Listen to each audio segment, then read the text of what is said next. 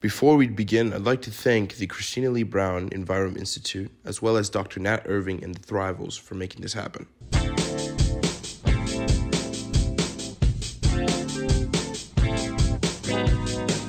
Welcome to episode one of the Flourish podcast, where we speak about the multi-dimensional aspects of health within our beautiful city of Louisville, Kentucky, as well as the nation. During this podcast, we hope to tackle topics within the realm of health, economics, social culture, and how that impacts our future. My name is Chidum Okeke. I'm a student at the University of Louisville, and I'm joined with a clinician specialized in family medicine, as well as a couple other University of Louisville students. So before we kind of get into you know this topic for today, do you guys mind introducing yourselves? I guess we'll start with uh, Dr. Mashindi here today. Uh, my name is Dr. Mashindi. I practice in the state of Indiana, but again, uh, Kentucky and Indiana, we are just side by side uh, states. So what we do in Indiana does affect Kentucky as well. So welcome. Uh, my name is Dennis Mashindi. I'm currently a junior at the University of Louisville studying public health uh, with minors in biology and political science. Um, I also have the pleasure of being the director of the Health Ambassadors Program at the Envirome Institute. My name's Ben Barbarie. I'm a junior student at the University of Louisville, majoring in political science and economics, and I am the economic health ambassador for the Christina Lee Brown Envirome Institute. My name is Mo Farah. I'm a senior undergraduate public health student at the University of Louisville. I'm also a student health ambassador at the Envirome Institute, looking to make an impact on health sciences globally. Awesome, awesome. So, can we can we just take a take a moment and kind of I guess reflect on how much our lives have changed in the past what two two weeks or so? I feel like it's been a month. How are y'all doing? Every day Yeah, seems um, like it's a week long. Yeah, days are long, tiring. Um, just trying to find things to do inside. I mean, take a walk every once in a while, but just trying to social distance best I can. Uh, it's overwhelming though, just seeing all the numbers and all the people being affected by this. Yeah, holistically, we're going mentally mad. I feel like from everything. We're not able to see our friends. We're all been tossed home when we should be at school. Um, Yep. We're not able to do, you know, kind of all the regular activities we've, you know, kind of grown accustomed to. So, um, yeah, mentally mad is the only way I can put it. So recently, Mentally for, mad. for mentally mad, I like that. I like that a lot. Uh, so recently, this whole pandemic has taken the world by storm in many, many ways than we could have possibly imagined. Um, you know, it's- funny because you know a couple months ago we're kind of just sitting, watching the news, seeing how everything's been playing um, in other countries just for that to kind of be knocking on our own door last uh what? Last no it was early it was early march so a couple weeks ago. And so now we are here kind of in a quote unquote shutdown um, not official but you know we've kind of made it our personal decisions to social distance and you know uh, quote unquote flatten the curve as much as we can right? So before we kind of get into all that uh, the intricacies and how that kind of impacts um, these different aspects of our lives each and every day. Um, we felt as though you know we need to kind of break down what COVID nineteen is, um, what has caused this whole pandemic, and everything in between. So Mo, you are gonna kind of hit that off for us. You're gonna Ye- let us know, you know, what COVID is, where it came from, et cetera, et cetera. So let us know, Mo. COVID 19 um, is caused by coronavirus. Um, mind you, coronaviruses are a large family of viruses that are common in people and many different species of animals. Um, we don't usually see animal coronaviruses infecting people. However, we have seen it before in uh, MERS-CoV. Uh, we've seen it in SARS-CoV, and unfortunately now um, the new SARS-CoV-2, which is causing the novel coronavirus. Um, mind you, um, all three viruses have their origins um, in bats. Um, so as far as the uh, um, outbreak started, um, the epicenter is uh, in Wuhan, China, and there was a link um, to a large seafood and live animal market, suggesting um, animal to person spread. Um, later on, though, uh, the number grew, and a lot of the patients didn't have exposure to animal markets, but um, they started having more person to person spread, um, which eventually led to ongoing uh, community spread with the virus. Um, and now we're here um, in a global pandemic. Um, Unfortunately, like uh, the WHO announced um, on March 11th that COVID 19 was characterized officially as a pandemic. Um, and yeah, uh, there's illnesses range from mild symptoms uh, to severe illness and death for confirmed cases.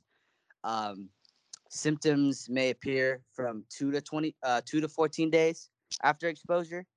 Uh, symptoms include fever, uh, cough, shortness of breath.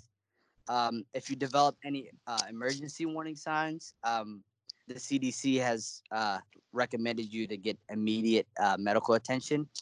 So, you know, if you're experiencing trouble be- breathing and it gets worse, pain or pressure in the chest, um, or you start to see bluish lips or face, yeah, you should probably um, seek uh, medical medical attention. Yeah. And uh, mind you, there are peop- there are populations who are um, at higher risk for severe illness. Um, this includes people aged 65 years and older, uh, people who live in nursing homes, people with chronic lung disease or moderate to severe asthma, um, serious heart conditions, the immunocompromised, including cancer treatment, uh, yeah, severe obesity, and then underlying conditions such as diabetes or liv- uh, liver disease. So the virus spreads from mainly person to person um, between people who are in close contact with one another, usually six feet. Um, usually through respiratory droplets produced when an infected person coughs or sneezes.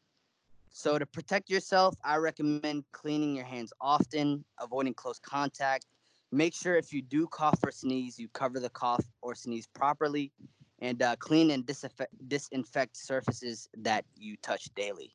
So, yeah, COVID nineteen in a short summary for you guys. short summary. And like I there's there's also one thing that I want to like point out, especially that I feel um, that's pretty important for the listener at home, is the fact that you know in Wuhan, China, you have these huge populations of people and a lot of mouths to feed, right? And so the typical, you know, um, way that us as Americans we go about getting our food, preparing it, uh, so on and so forth, we have to an extent the luxury of you know not having to go out of our way to get these um, exotic animals and use them as food sources, right? So that's that's just an issue of, of itself. That's not necessarily anyone's fault, but it's just a condition that you know they have to live with. Um, and so I actually want to kind of uh, transition to you know what people are seeing within healthcare um, how people can go about testing, you know, how that has had an effect on our health professionals um, and everything in between. So, Dr. Mashindi, I actually want to ask you, what has what has your perspective been within, you know, this whole pandemic? Because you know, you are a health professional. You're in the middle of this. You you are the person who is assisting to take care of these people, right? So, actually, I just want to thank you so much for you know your hard work. Um, I feel like a lot of people don't really realize you know the um, effort and the level of empathy that you need to have uh, to do that. So thank you. But what's your perspective in all of this? Well, first of all, I want to thank you, young people, for putting this together. I think this is hope for the future to say, young people, you are involved, and that's what we want because you can get the message out there. The main burden that uh, we as healthcare professionals have been getting is mainly the word that has been circulating or the initials PPE, what we call personal protective equipment.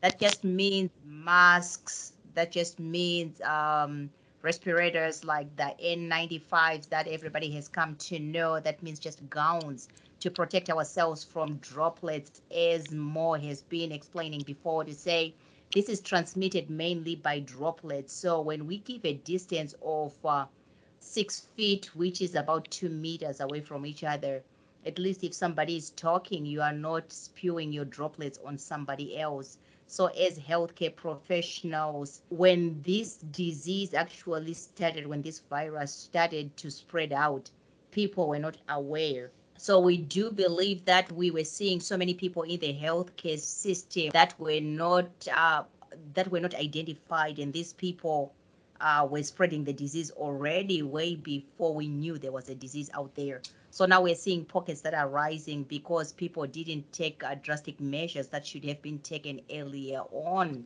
And as we go day to day, the numbers are rising because there are so many people that might have been uh, that, that might have the disease but still didn't show any symptoms. So the burden is now identifying those people so they can try to stay away from others. That way we don't continuously spread the disease.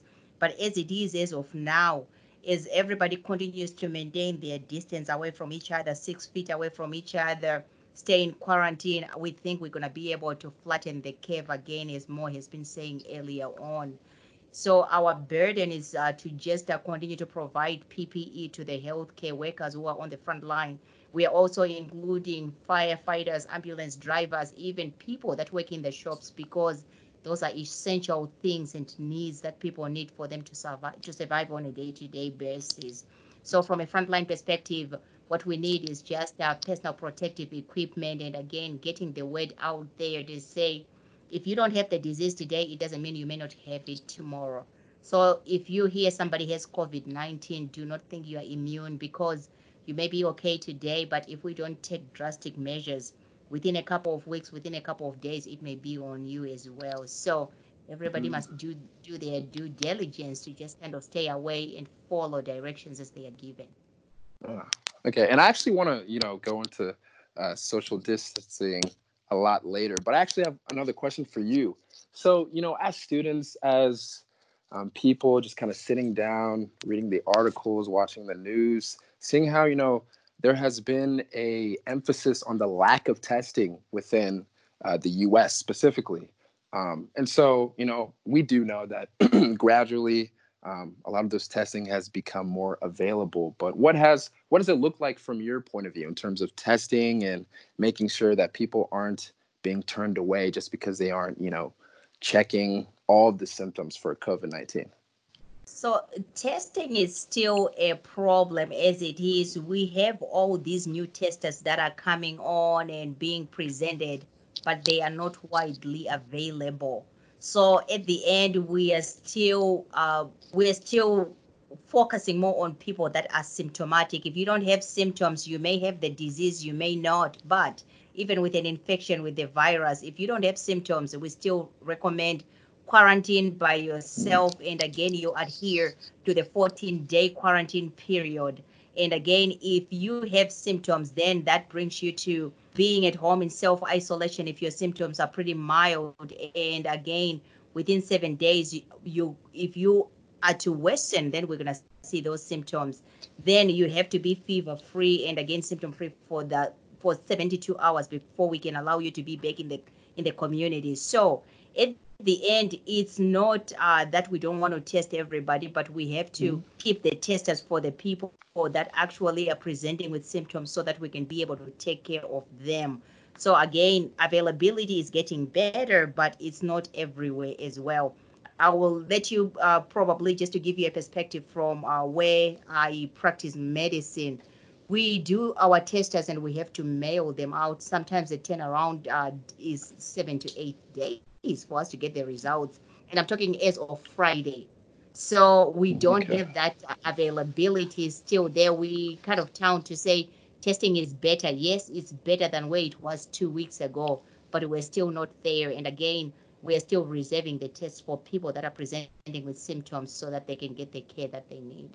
Okay. And so, for, I mean, I guess, what would you say to the people who, um, you know, might not have any symptoms, um, kind of feel as though they can just continue their life as if nothing has changed, as if we're not in the middle of a pandemic. Uh, because I mean, from you know the perspective of someone who isn't really familiar with you know the scientific side, the healthcare side, um, if I don't have symptoms, like why should I act as though you know I do and quarantine myself? What would you say to them?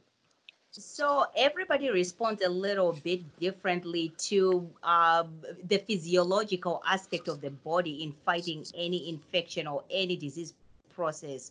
With COVID-19, some people they have uh, major symptoms. Some people they are asymptomatic. So you may presume that you don't have it, but if you do, and then you don't show symptoms, the next person you're gonna be in contact with, their immune system may not be as strong as yours you may be passing it around. And as we say, we don't have testers for us to test you to say, do you have it, do you not? So presume that everybody has a possibility of being infected at this point. So cautionary measures to everybody else. You may be okay, but you go around, you may just be passing infection to others. That uh, will probably end up with severe immune compromise and uh, may uh, have the burden of the disease in the long run. So we still say even if you don't have any symptoms do not go about with your day-to-day business. Follow the instructions within your areas and again maintain that distance that we need uh, from other people. And again quarantine is for everybody because it'll help us stop the disease process. You may not have symptoms but you may be a carrier. Okay. So what if what if what if i wanted to hang out with someone? And what if it was i don't know a group of five? What would you say to that well, as long as you're gonna maintain six feet away from each other at all times, then I would probably say that may be acceptable. No more gatherings, I would say greater than 10 at this point. That's what we are saying. But again, are you gonna be disciplined enough to say you are six feet from each other at all times? If that can happen, then I can say, okay, five people you can be closer together, but at the same time, the risk gets higher because uh, we are we don't have uh, markers where you say this is the six feet radius where I have to stay away from each other. So at yeah. the end of the day, that may be broken. Yeah. So I guess like in a perfect world, that would be more realistic, but we know, especially you know, as young individuals, our tendencies to kind of push that push that boundary a little more and more. But so you would say socially distance, socially distance, socially distance, no matter what. Just do what you can that is the answer to the problem we have at hand. And again, uh, everybody has to understand that COVID 19 is a virus. We don't have treatment for viruses. It doesn't mm. matter, mm. influenza, SARS, there is no treatment. The, the reason why other issues like uh, the flu and um, other uh, diseases and other viruses that are out there are better today is because we have vaccination. So we are looking forward and being hopeful to say maybe if we end up with a vaccination, then we will say we have uh, kind of uh, developed immunity to the community. But as of now, there is no treatment out there.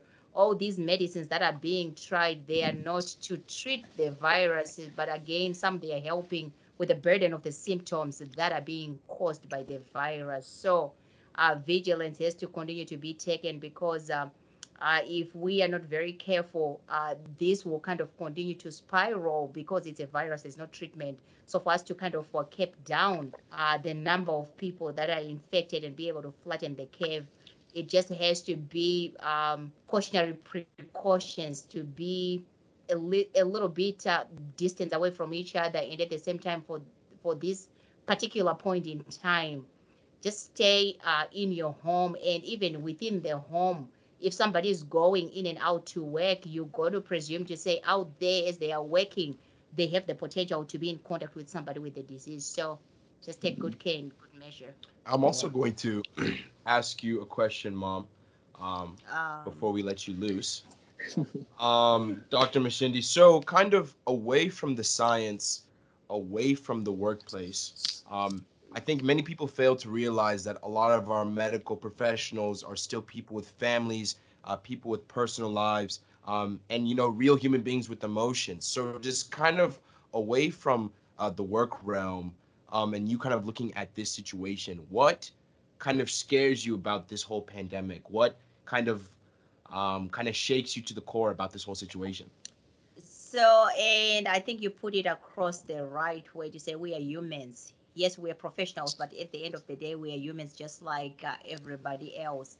And when we are dealing with uh, patients in the hospital setting or even in a clinical setting, uh, as you all know, we now have a lot of clinics that have been set aside separately some they're called COVID clinics, some they are called triage clinics, but to deal with the burden of people that have uh, COVID 19.